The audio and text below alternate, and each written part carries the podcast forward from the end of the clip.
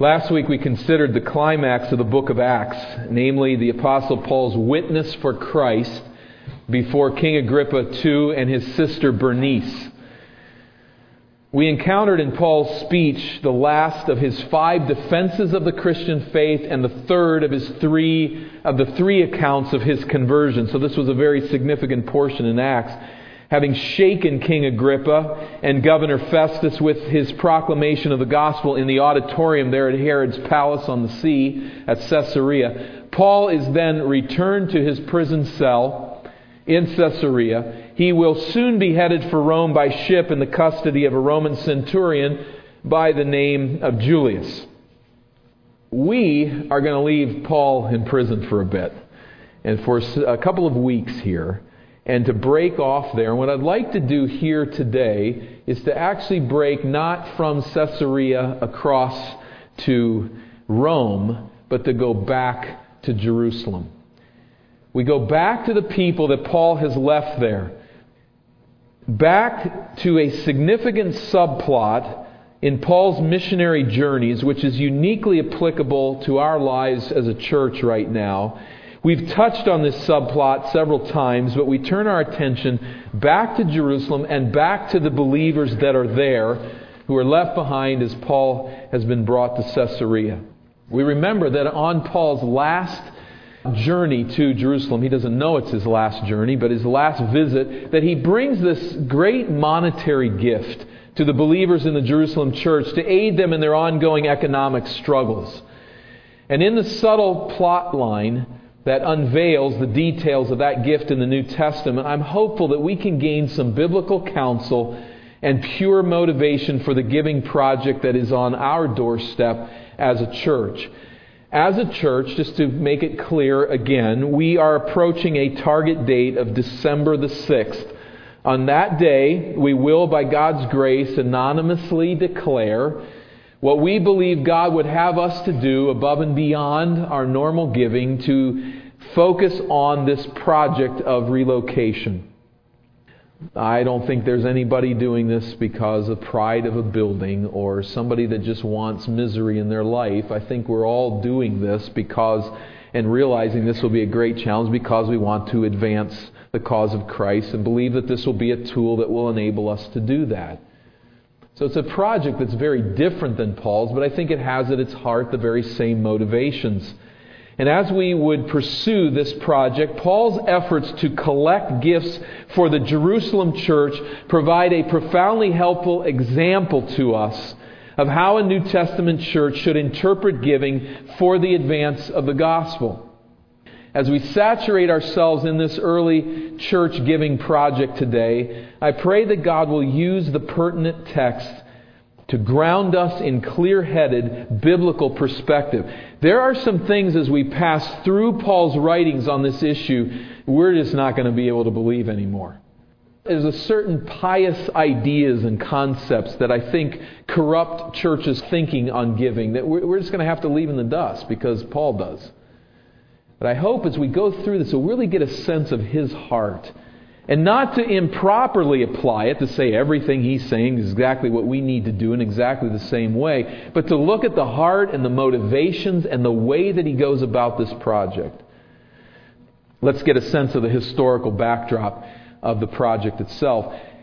Having promised his disciples that if he left, it would be better for them, Jesus ascends into heaven. He pours out the Holy Spirit upon his followers at Pentecost in Acts 2. Eventually, these Jewish believers begin to broadcast the gospel of Jesus Christ to Gentiles, and Gentiles begin to respond.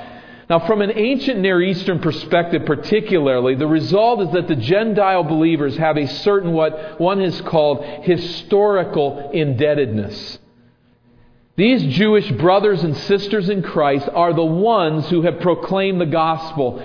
And the Gentile believers would have had some sense of indebtedness to them, particularly if they were coached from a Jewish perspective in any way. Some Jewish Christians vehemently resisted the notion that Gentiles could come to Christ, could be part of the people of God apart from becoming Jews.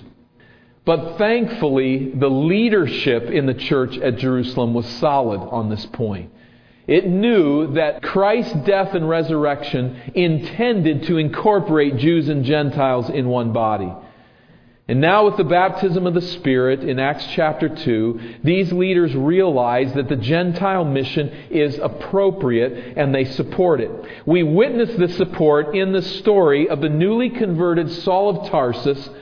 Has been a, a some time here, but in his first visit, his visit to Jerusalem, Saul of Tarsus meets with the apostles for the first time.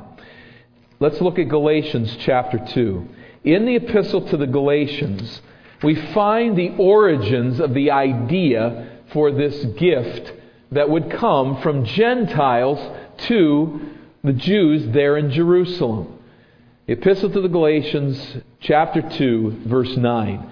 And when James and Cephas, that is Peter and John, who seemed to be pillars, indeed they were, pillars in that early church, when they perceived the grace that was given to me, they gave the right hand of fellowship to Barnabas and me that we should go to the Gentiles and they to the circumcised. They're to be commended in this, but on the other hand, what on earth were they supposed to do? The risen Christ had said, This man is mine to go to the Gentiles.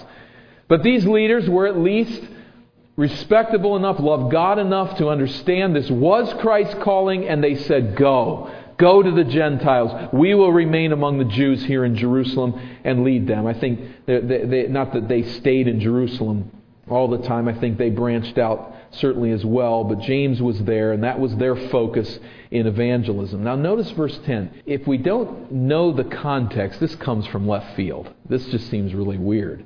They say only Paul reports, only they asked us to remember the poor. The very thing I was eager to do. Go on this Gentile mission, but don't forget the poor here in Jerusalem. Uh, why are they poor? What's going on here? We know there's been famine in recent years. But secondly, certainly there's social ostracism slash persecution that would make it economically difficult for them to find employment. Can you imagine finding job in a fairly small city where the Supreme Court is seated? The Supreme Court in Israel, to a man, every last one doesn't want anything to do with Christianity. That's the city you live in, and you're now going to try to find employment as a follower of Jesus Christ. Thirdly, there were high taxes in the sense that uniquely Jerusalem was, was taxed by the Jews and the Romans. Then there were those who had came at Pentecost and probably left behind many of their roots and their connections economically, many descending upon the church. We have all of these things working together. These people were in desperate poverty. So much so that the leaders of the church say, go off into the Gentile mission and don't forget the poor here. Don't forget the dire straits we're in. So there's a desire then to see a gift come from the Gentiles to the church in Jerusalem. The apostles seem to fear almost that the Gentile mission will take off and fail to consider these circumstances. If the Gentiles will give of their wealth to support struggling believers in Jerusalem, this will serve a profound, what one is called, pledge of solidarity by the Gentile believers with the Jewish believers. This pledge of solidarity will say this You have poured out your riches of the gospel to us. We are simply responding by pouring out our wealth to you to help you in your dire need. So the apostles are eager to see this connection made. They put the idea in Paul's head in one sense. In another sense, he says, I was eager to do this. He, he had the same concept. Now, we're going to go from this setting then. Here's, here's these Jewish leaders saying, Go, but don't forget us. We're going to jump 20 years forward. 20 years ahead, Paul is poised to make what turns out to be his last voyage back to Jerusalem after his third missionary journey, and he writes to the Roman believers before he leaves from Corinth. So, working uh, his way uh, down through Macedonia, he's here now at Corinth in Achaia. He writes to the church in Rome, the believers that are there. He wants help to go from them to Spain, but first he's going to go from here to Jerusalem. Remember, there's a plot, and he has to actually go all the way around here. But he's going to make his way from Corinth to Jerusalem and then across to Rome. Now, at this point, he doesn't have any idea how he's going to get there. Uh, God knows. But it's interesting in the book of Romans that he writes to the Roman believers about this gift. Let's turn to Romans chapter 15. Romans chapter 15. We do have a number of texts to look through today, a, a, quite a bit of text to read through, but we'll mainly do that. We won't land long on anything. What we'd like to do is really kind of shake loose all that Paul wrote about this issue in the New Testament. I think as it all comes together, it really hits us in a unique way as opposed to taking it week after week. Uh, through in a process that way. Notice what he says, Romans chapter 15 and verse 24. I hope to see you in passage as I go to Spain, and to be helped on my journey there by you once I have enjoyed your company for a while. At present, however, I am going to Jerusalem bringing aid to the saints. What's the aid? The aid is this gift from the Gentile churches to the Jerusalem church. Verse 26. For Macedonia and Achaia have been pleased to make some contribution for the poor among the saints at Jerusalem. So he's worked his way down south through Macedonia. He's come to Achaia Corinth, and he's reporting that there are contributions now to take to Jerusalem, meriting the trip across the sea there. 27. They were pleased to do it, and indeed they owe it to them.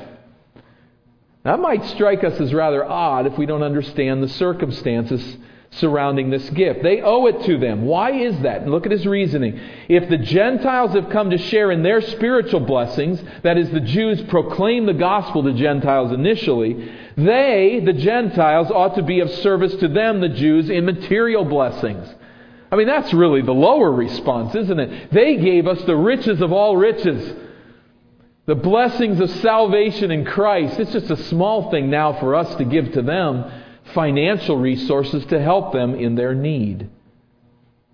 We, in a very parallel illustration, might not be far enough apart to even allow distance to understand, but I, I think it will help us in our setting. Imagine that we, as a church, somewhere down the road, go through a whole process of raising funds again in order to start a daughter church. And we really lay it on the line and sacrifice and give to see this church started. We raise up and train up leaders within our assembly, and we take some of our people and they go to that church. And that church takes off. It thrives by the grace of God, and there's, there's development and growth, and it's really going forward. Then we, as the mother church back here, suddenly run into some dire financial troubles. Our daughter church is thriving and growing. There's some struggles that are here and we really need help, and the daughter church just goes on its way and acts like we've never had a problem in the world. Now, how would you look at that? We'd say oh, that's not, that's really something not right about that. Now, there's other churches out there that we would never think would help us at all. We wouldn't even think of them helping us. But this daughter church, if, if that gets a little bit at the heart of what the psychological idea is here, that this Jerusalem church is the mother church. They have shared the gospel of Christ with Gentiles, and it's not been all that easy. There's been a lot of problems with it, but they have shared the gospel of Christ. Should we not respond and give to them in their need? The only right thing to do is for the Gentiles to aid the Jerusalem church. And so, verse 28 When therefore I have completed this and have delivered to them what has been collected, I will leave for Spain by way of you. I know that when I come to you, I will come in the fullness of the blessing of Christ. So from Corinth to Jerusalem to Rome to Spain is his plan. Verse 30 I appeal to you, brothers, by our Lord Jesus Christ and by the love of the Spirit, to strive together with me in your prayers to God on my behalf, that I may be delivered from the unbelievers in Judea, and that my service for Jerusalem may be acceptable to the saints. Well, wouldn't it be acceptable? If somebody came with massive amounts of money to help the poor that are struggling in your church, why would it not be acceptable? Well, what if an abortion provider came into our church contact and provided $100,000 for a new church building? I don't think we'd take it. No, I know we wouldn't take it. We'd say, that's really tempting, but that's not money we're going to receive. That might be a little overstated But there are Jews within the context of the believers in Jerusalem that might look at Paul's gift along those kinds of lines. And undoubtedly, the Jews, the unbelieving Jews in Jerusalem, would have definitely seen it in those kind of terms. You are receiving gifts from Gentiles. We knew there was something wrong with you people. This is a volatile issue, and Paul pleads that there would be prayer and that God would mercifully move, that this gift would be acceptable to the saints, would not be to the unbelievers in Jerusalem, but he even is concerned that it would be acceptable to the believers. So, verse 32, that by God's will I may come to you with joy and be refreshed in your company. May the God of peace be with you all. Amen. Very clear what he's doing here. Several years prior to this letter. Paul's working his way down through Macedonia and is seeking to collect these very gifts that he's going to take from Corinth to Jerusalem. These very gifts, the idea that was put in his head originally by the leaders of the Jerusalem church some two decades before. He's taking these gifts, receiving these gifts, and he writes to the Corinthian church, chapter 16 of 1 Corinthians. In his first letter to the Corinthians, chapter 16 and verse 1, he says, Now concerning the collection for the saints, as I directed the churches of Galatia, so you also are to do. What collection for the saints? This is the collection for the saints in Jerusalem. This is a major giving project. Paul's going to give about five years of his life to raising these funds for these believers. The word collection is a very specific Greek term. It is not used of collecting taxes. It's used of collecting free will gifts and offerings. This is the kind of collection that it is. It's not a tax on the church. It's not indulgences, certainly, but it is a free will reception Paul now lays out some of the specific ground rules that he expects from the Corinthians in the process of raising these funds. Verse 2 On the first day of every week, each of you is to put something aside and store it up as he may prosper, so that there will be no collecting when I come. On the Lord's day, they were to systematically set aside gifts for the project. There would be no emotional appeals and impassioned speeches when Paul arrived to try to stir people up to raise funds quickly. That's not the way this is going to work. We're not going to go about it that way. We certainly could go about it that way. And we could go about it that way as a church, couldn't we? I can see it now. We lower the lights and we light some candles and we put on the right kind of mood music and then we show the video thing. You know, we got pictures of the church life flashing in front of us and this uh, teary eyed appeal. And then as people walk out from this one emotional service, everybody signs a card. And you know what's going to happen? People are going to sign things that they shouldn't be signing. That's not at all the process, is it here?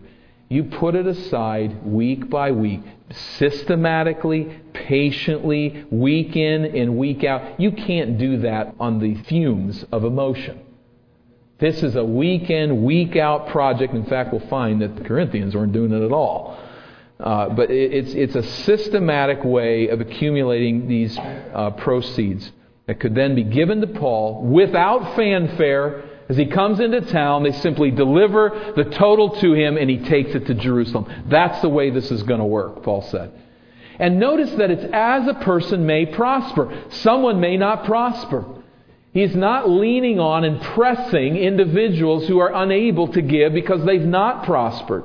It's only according to prosperity. Their gifts were to reflect the way in which God prospered them, whether great or little or not at all. Now there's another thing, Paul says, verse 3 And when I arrive, I will send those who you accredit by letter to carry your gift to Jerusalem. If it seems advisable that I should go also, they will accompany me. We'll figure that out when we get there. So notice the church is to determine individuals who have the stamina, the courage, and the spiritual fortitude to make the harrowing journey by sea to Jerusalem to convey the gift. There can't be any. I mean, it is difficult to travel in this day, and you're guarding real money in bags, coin. That's what you're carrying across this long journey. You've got to have certain people who can pull that off. You cannot afford somebody who's going to get tired of the journey or fearful of the dangers and say, I'm going home halfway there. You cannot afford that. It's got to be people that you're going to select as a church who you know can pull this off and give this time to this project. And we notice that these agents are independently commissioned by the Corinthian church to provide accountability to Paul. Not, he's not going to come and handpick individuals. You are going to handpick individuals, and this provides that accountability for him. A couple of years pass then, and Paul writes another letter to the Corinthians. While journeying through Macedonia toward Corinth, Paul pens the classic passage on giving in the New Testament. It would be my wish to linger in it much longer, but as we go to 2 Corinthians chapters 8 through 9, the task of this day is to try to get an overview of all of this material. So we're going to work our way through these two chapters rather rapidly. But Paul is concerned about the Corinthians. If you just look at it again on the map, He's here in Macedonia. There's Berea. There's Philippi. There's Thessalonica. He's working his way down through the believers. But as he's working his way down to Corinth, his last stop before journeying across to Jerusalem, he is not real pleased with what is coming out of Corinth. He's concerned about it. He's talking to these Macedonian churches. So have that background in mind will be crucial. Verse 1 of chapter 8. We want you to know, brothers, about the grace of God that has been given among the churches of Macedonia. For in a severe test of affliction, their abundance of joy and their extreme poverty, note the phrase, have overflowed in a wealth of generosity on their part. What is Paul boasting about? Not about, you guys get a load of this. This is the total I've raised from the Macedonian churches. That's not what he says, is it? That's not what he rejoices in. What he's rejoicing in is the grace of God in their lives. His boast is the grace of the Lord. The Macedonians were themselves suffering tremendous economic trial and severe persecution as well. Put this together. This is beautiful. Their suffering did not squelch their joy, did it? Verse 2.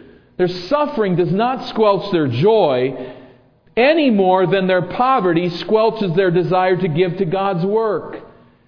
In their persecution, they have joy. In their poverty, they long to give to the work that Paul is carrying forward here. Verse 3 For they gave according to their means as I can testify, and beyond their means of their own free will, begging us earnestly for the favor of taking part in the relief of the saints. And this not as we expected, but they gave themselves first to the Lord and then by the will of God to us. You see what he's saying? They gave a free will. Not because I leaned on them, not because we had the perfect fundraising process, they wanted to be a part of this work of God. Can we please participate in this gift? We as Gentiles want to pour out our gifts, whatever we have. And what Paul's kind of telling us here is it's really not all that much. They were impoverished people who gave out of their poverty, and some apparently gave even more than you would ever expect. But the point is, they wanted participation in the work that God was doing. Verse 6 So accordingly, we urge Titus that as he had started, so he should complete among you this act of grace. But as you excel in everything in faith and speech and knowledge and all earnestness and in our love for you, see that you excel in this act of grace also. So not only does Paul challenge the Corinthians with the example of the Macedonian believers, he's now informing them, I'm sending Titus ahead of me on the way to oversee the collection for this Jerusalem project. I say this, verse 8, not as a command, not commanding you that you must give, but to prove by the earnestness of others that your love also is genuine. It's not a command, there's no pressure there. Does Paul say there's no pressure at all? He's kind of just saying, hey, guy, you know, the Macedonians have made your life a little bit tough. They've come up with unbelievable gifts, and I am boasting in them as I come to you. I'm boasting about you as I'm meeting with them. So I'm sending Titus ahead to make sure you guys come through. I say this, verse 8, not as a command, but to prove the earnestness, by the earnestness of others, that's the Macedonians, that your love joins with theirs. It's genuine in Christ. So, verse 9, for you know the grace of our Lord Jesus Christ, that though he was rich, yet for your sake he became poor, so that you by his poverty might become rich. The Macedonians gave out of their poverty, Jesus gave out of his wealth. The more wealth we have, the more we understand the wonder of that statement on that level. The Macedonians didn't have a whole lot to give, and so it wasn't possible for them to risk a whole lot. Jesus had everything, and he gave it all, so that we, through his poverty, might be rich. By leaving the splendors of heaven in his our incarnation and death, Jesus made us infinitely rich. Now, that's not precisely how this is going to work with the gift to Jerusalem. What this is, is the motivation behind it. He's not going to ask them, I want you to become infinitely poor so that they become infinitely rich. But what he's saying is that's what Jesus did for you. And that's what motivates us in all of this. Verse 10 and in this matter I give my judgment. This benefits you, who a year ago started not only to do this work, but also to desire to do it. So now finish doing it as well, so that your readiness in desiring it may be matched by your completing it out of what you have. For if the readiness is there, it is acceptable according to what a person has, not according to what he does not have. I think simply said, for a whole year, the Corinthian church had been talking about giving to this project. What they needed to do was to act upon their good desires. Now, if the ability wasn't there, Paul wasn't asking they give what they didn't have. But what he was saying is, you know, you guys, procrastination is the mortal enemy of all giving projects. You have great desires. You've talked about it for over a year now. You've said, We're going to give to this project. We're going to give to this project. We want to be part of the grace of God and what He's doing here. And Paul's saying, I'm not really seeing it coming in. You're talking, but you're not acting. So let's get it done. Procrastination is the mortal enemy of all giving projects. So is cynicism. Verse 13, he addresses that. I do not mean that others should be eased and you burdened, but that as a matter of fairness, your abundance at the present time should supply their need so that their abundance may supply your need, and there may be fairness, as it's written, whoever gathered much had nothing left over, and whoever gathered little had no lack, drawing from that aspect of the manna. But what's the point? The idea is not to lift the travails of the Jerusalem church by creating equal travails the, among the Corinthians. No, thinking of that gathering of the manna, everybody gathered, everyone had enough. The idea here is to care for those in dire need, not to impoverish you. But let's put that cynical idea to rest. I'm not coming to fleece you to help them. Verse 16, but thanks be to God, who put into the heart of Titus the same earnest care I have for you for he not only accepted our appeal, but being himself very earnest, he is going to you on his own accord. With him we are sending the brother who is famous among all the churches for his preaching of the gospel. I don't know who that is for sure. We don't know, but perhaps Apollos. And not only that, but he has been appointed by the churches to travel with us as we carry out this act of grace that is being ministered by us for the glory of the Lord Himself and to show our goodwill. We take this course so that no one should blame us about this generous gift that is being administered by us, for we aim at what is honorable not only in the Lord's sight, but also in the sight of man. Paul labors to make sure that his reputation in the eyes of man is not tainted by the way that he handles this money. He is going to be above reproach in everything that he does with these funds. Verse 22 And with them we're sending our brother. That is with Titus and this other unnamed brother. We're sending this other unnamed brother. I, I think Paul's getting old here. He's, he's forgetting names or something, or maybe just wants to hide their identity. But he says, My other brother, whom we have often tested and found earnest in many matters but who is now more earnest than ever because of this great confidence in you. He's excited, this apparently young man, to come down to you there in Corinth because I keep telling him how wonderful this experience is going to be.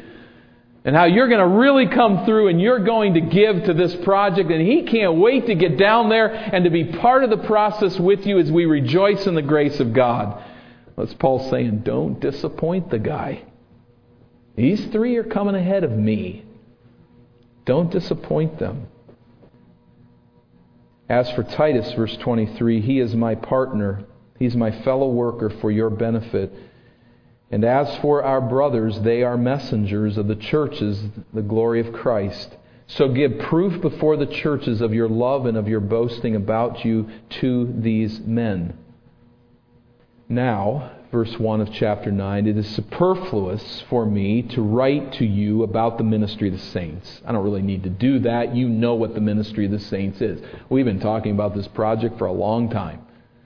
So I won't repeat that we want to bring this gift to the Jerusalem believers and why we want to bring it. Verse 2 For I know your readiness. You're ready to participate. Of which I boast about you to the people of Macedonia, saying that Achaia has been ready since last year and your zeal has stirred up most of them. Now, isn't that ironic?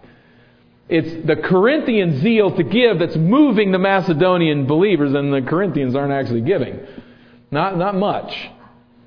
But I'm sending, verse 3, the brothers, so that our boasting about you may not prove vain in this matter, so that you may be ready as I said you would be.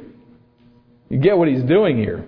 Otherwise, if some Macedonians come with me and find that you are not ready, we would be humiliated, to say nothing of you, for being so confident.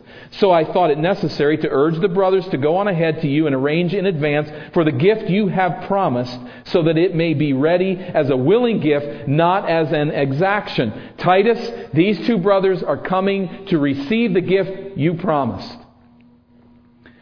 I don't want to show up with certain Macedonians that I've been bragging about you to them, and we show up in town and there's nothing there. Remember, I said at the beginning of the sermon, there's, there's certain things we're going to have to leave in the dust. And one of them is this pious idea that we should never put on any pressure in any way, shape, or form. Believe me, there's wrong pressure. And this text is very careful to steer clear of that pressure. It is free will. You give according to prosperity as God puts it in your heart to give. But that doesn't mean we tiptoe around and never talk about money. Paul's saying, You people made a commitment, you made a promise, you are motivating others with your enthusiasm. You're not motivating anybody with what you've actually given. So come through with what you've said you're going to do he's leaning on them pretty hard here. He's pressing them in the right way with the right motivation. What is that right motivation? You've wanted to be part of what God is doing in His grace. Join in. Verse 6, the point is this Whoever sows sparingly will also reap sparingly. Whoever sows bountifully will also reap bountifully. How have the Macedonians sown? Oh, bountifully. It doesn't make any difference if they got a lot or little. They've sown bountifully, unquestionably. And they're going to reap bountifully. You haven't sown bountifully. Fill in the blanks. Each one must give as he has made up his mind, not reluctantly or under compulsion. That's not the motivation here. Not pressing you and twisting your arm so that under compulsion you give. God loves a cheerful giver, not a, not a giver who's got their arm twisted behind their back and is about to scream uncle. That's, that doesn't please God at all. Don't take my pressure that way. I'm pressuring you by the way of encouraging you to join into what God wants to do by His grace, as He's done in the Macedonian lives, and I want Him to do it in your life. So, verse 9. As it is written, He's distributed freely, He has given to the poor, His righteousness endures forever. Psalm 112. He who supplies seed to the sower and bread for food will supply and multiply your seed for sowing and increase the harvest of your righteousness. You will be enriched in every way for all your generosity, which through us will produce thanksgivings to God. What an amazing word of assurance. You're not going to give so much that you can never give again. If you work through it rationally, logically, prayerfully, seeking what God would you permit me to do to join in the work that you're doing, God is going to continue to supply your need to give again. He is going to, in fact, put in your hands what you give. I will never, by the grace of God, stand before you and tell you I know what God's doing. I don't think we ever know what God's doing entirely. But there's certain times He bangs you right over the head, and it's pretty tough to miss.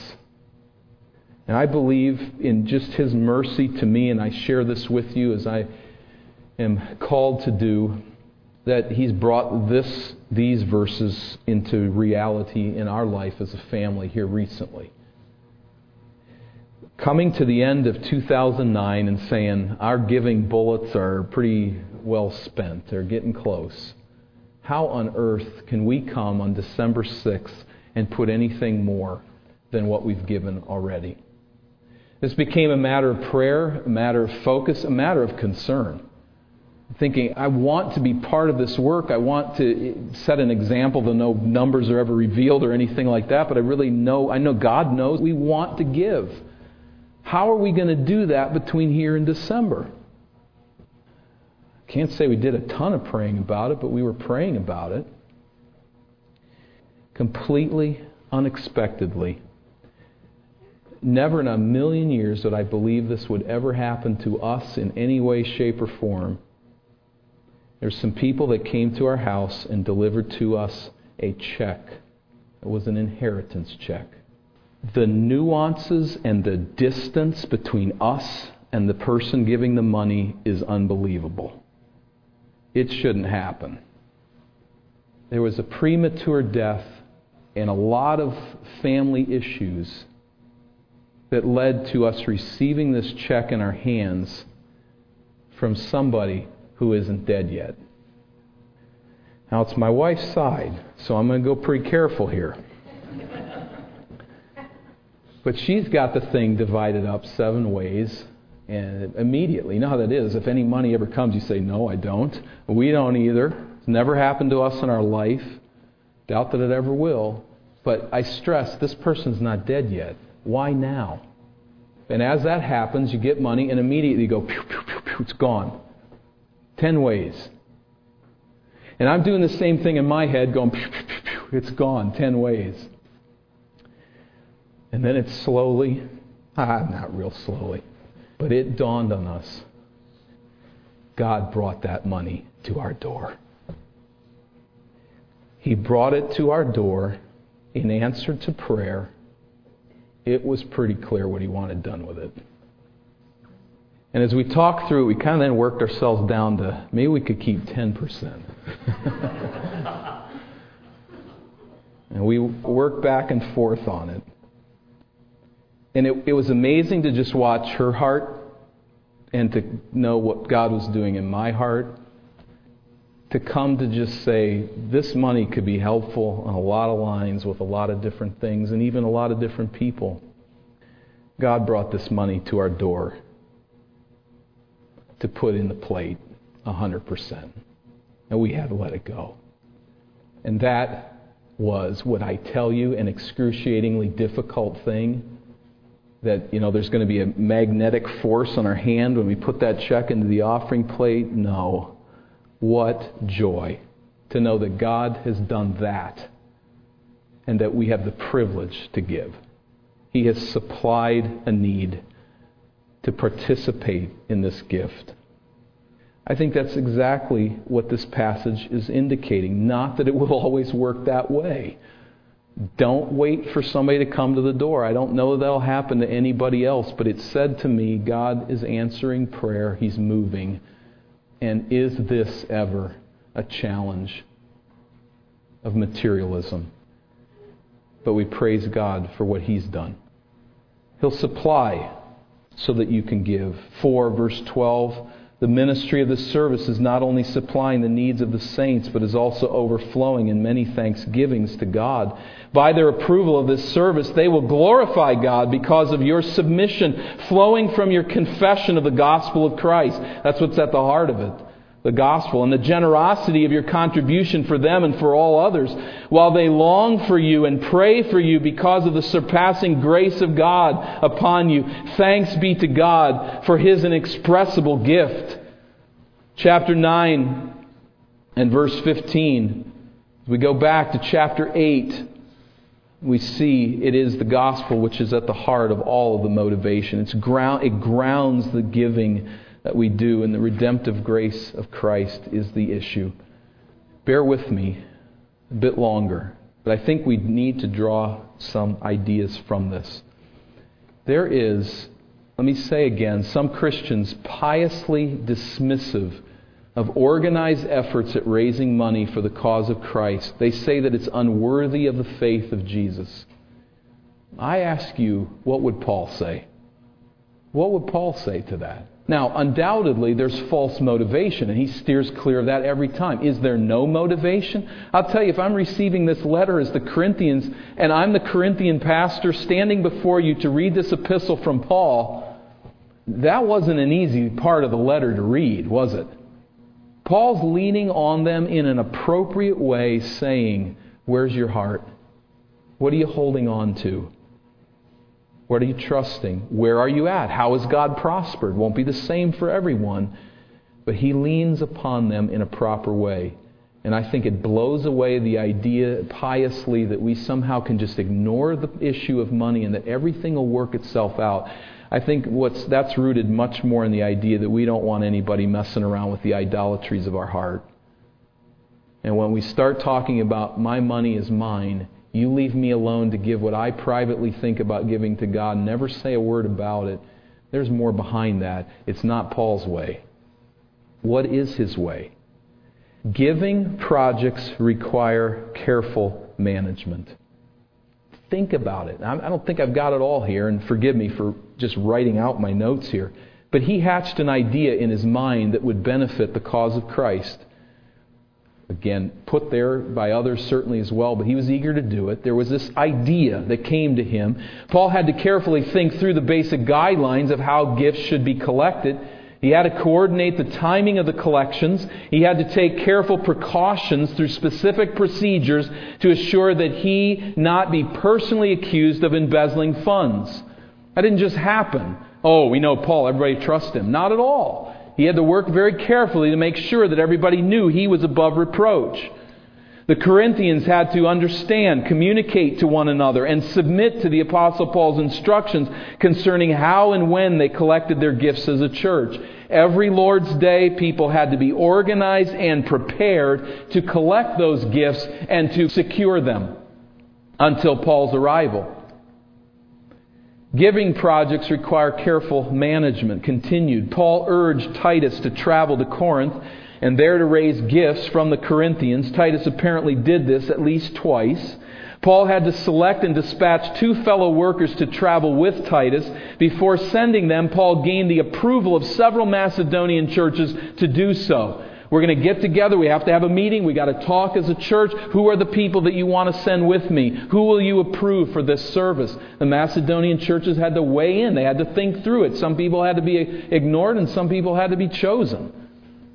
The Corinthian church had to develop a plan by which to appoint trusted individuals from their membership to serve as agents to both guard and convey the church's monetary gift to the Jerusalem believers. Which leads to the next thing. Funds had to be raised, supplies had to be gathered, and travel arrangements made to enable these agents to make the long, risky journey to Jerusalem.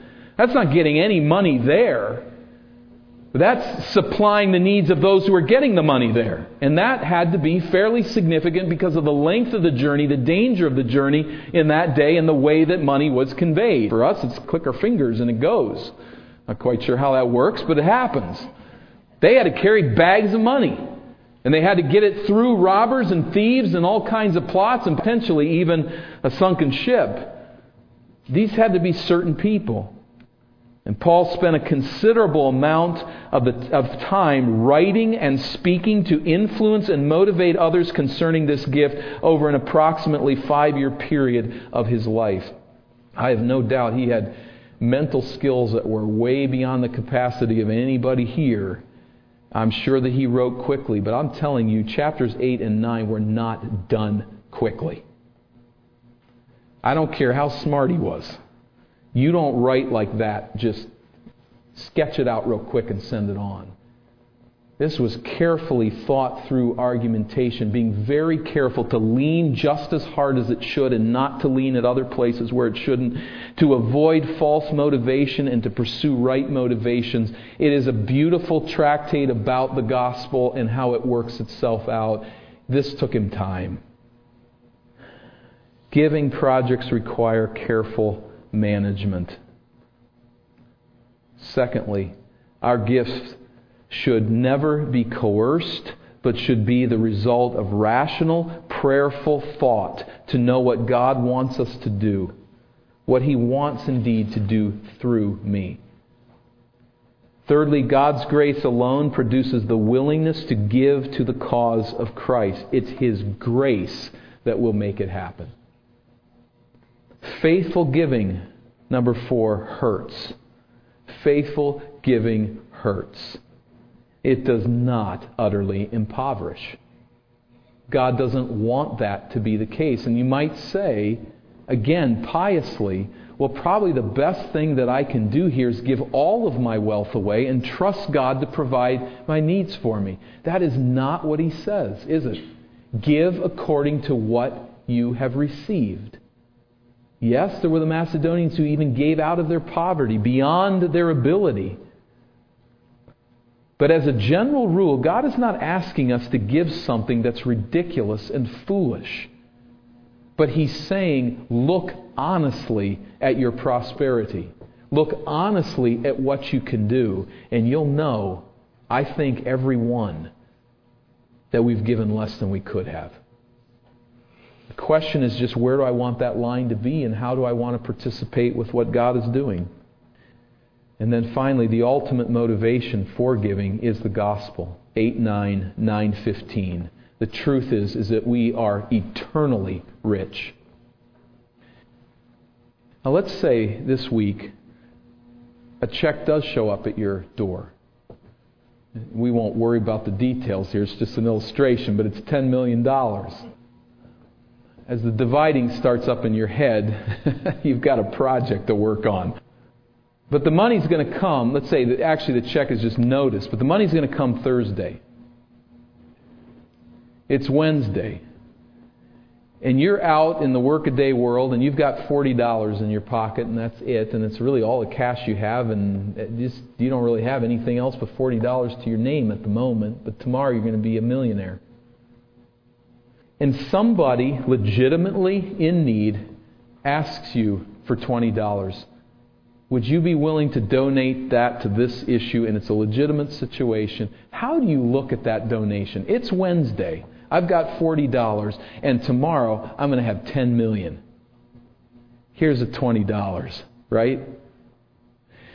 Now there's a sense that illustrates where we are as the followers of Christ. We have an eternity of infinite wealth that's ours. It's not a matter that we might earn it, we might get there. It is the promise of God which is as solid as anything in the universe. That we have in eternity riches forever. I think as we focus on that, it will affect the way that we deal with giving here. In the analogy, here we've only got 40 bucks in our pocket, but we're not living for this world. This isn't where we hit it rich. We have an inheritance in eternity, and we have the ability to invest money there. It needs to be rational. It needs to be honorable. It needs to be according to what God has given us. It's possible that someone could give money in such a way as to become a problem to all kinds of other people. That's not what God is saying. But what He's saying is you'll hold on to the 40 bucks pretty loosely when you realize that you have in your future the riches of eternity in Christ. He was rich, but for our sakes he became poor, that through his poverty we might be rich. I may speak to someone here. You are in absolute, desperate spiritual poverty because you do not know Christ in a saving way. Your sins have not been forgiven. As you stand and look forward to that future reward and the eternity filled with riches, it's not yours. It's not there. What you must do is realize that Christ poured out his riches coming to this earth to die to pay the penalty of sin. We must come to trust and embrace that truth and his resurrection power, and then we will be rich. That changes the way that we see everything. We've targeted December 6th as a day when we will anonymously declare our three year long commitment to give. To give above and beyond our regular giving, to relocate this ministry to Highway 13 in Burnsville. You answer the question in your own mind. If Paul was going to show up on December 6th, how would he talk to us? I don't think he'd be afraid of talking about money. And I don't think he'd be afraid about talking about a Christ who through his poverty has made us rich. Now, someone might say, and I don't have time to dwell on it, but there's a huge difference between giving to poor and building a building. Well, one could argue that the gift to the Jerusalem church really wasn't a need. God will supply every need according to his riches and glory. I think Paul would demonstrate that, that whether wealthy or poor, God will supply our needs. We can be content wasn't a need for them in that sense. But I also think the thinking is extremely nearsighted. Gifts to the poor of Jerusalem were consumed fairly quickly, and that was the end of it. We know for sure by 70 AD there wasn't anything else going on there. It was gone fairly quickly. Now, obviously, it intended as an investment in the unity of the church, but Acts provides no confidence the gift accomplished anything close to what Paul intended. It was a gift to people in poverty, and those people continued in poverty. The poor remained everywhere.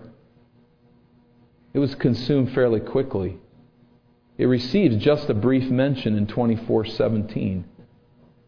A building, by comparison, is a tool for ministry that could serve in perpetuity. But I don't think we should get too nearsighted.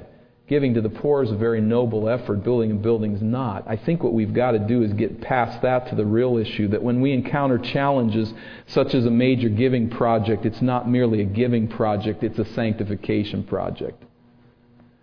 Now, it can be handled in such a way that it's nothing but a mess and a dishonor to Christ. But if it's handled appropriately, where we're looking at our heart and asking, what does God want to do through me? That may be nothing, that may be a lot but I'm asking honestly, what is that? This is not so much a giving project, this is a sanctification project. God is using this place where we've come as a church to root out idolatry, to show us where our love really is, and to teach us the wonders of the gospel. Though he was rich, he became poor, that through his poverty we might become rich as we see that truth, we will live differently and we will look at our resources differently. May God work His grace in us. That's all we can ask. That's all we can desire. That His grace would operate for us to get on the page with Him as to what He wants to do through us to the glory of our Savior. Let's bow for prayer. Father, meet with us. I plead in behalf of anyone who's separated from Christ and doesn't know the richness of that relationship. I pray that you would break hearts and draw people to know you. For those of us who do, we rejoice in your presence. And I pray that you will continue to sanctify us by the truth. Through Christ we pray. Amen.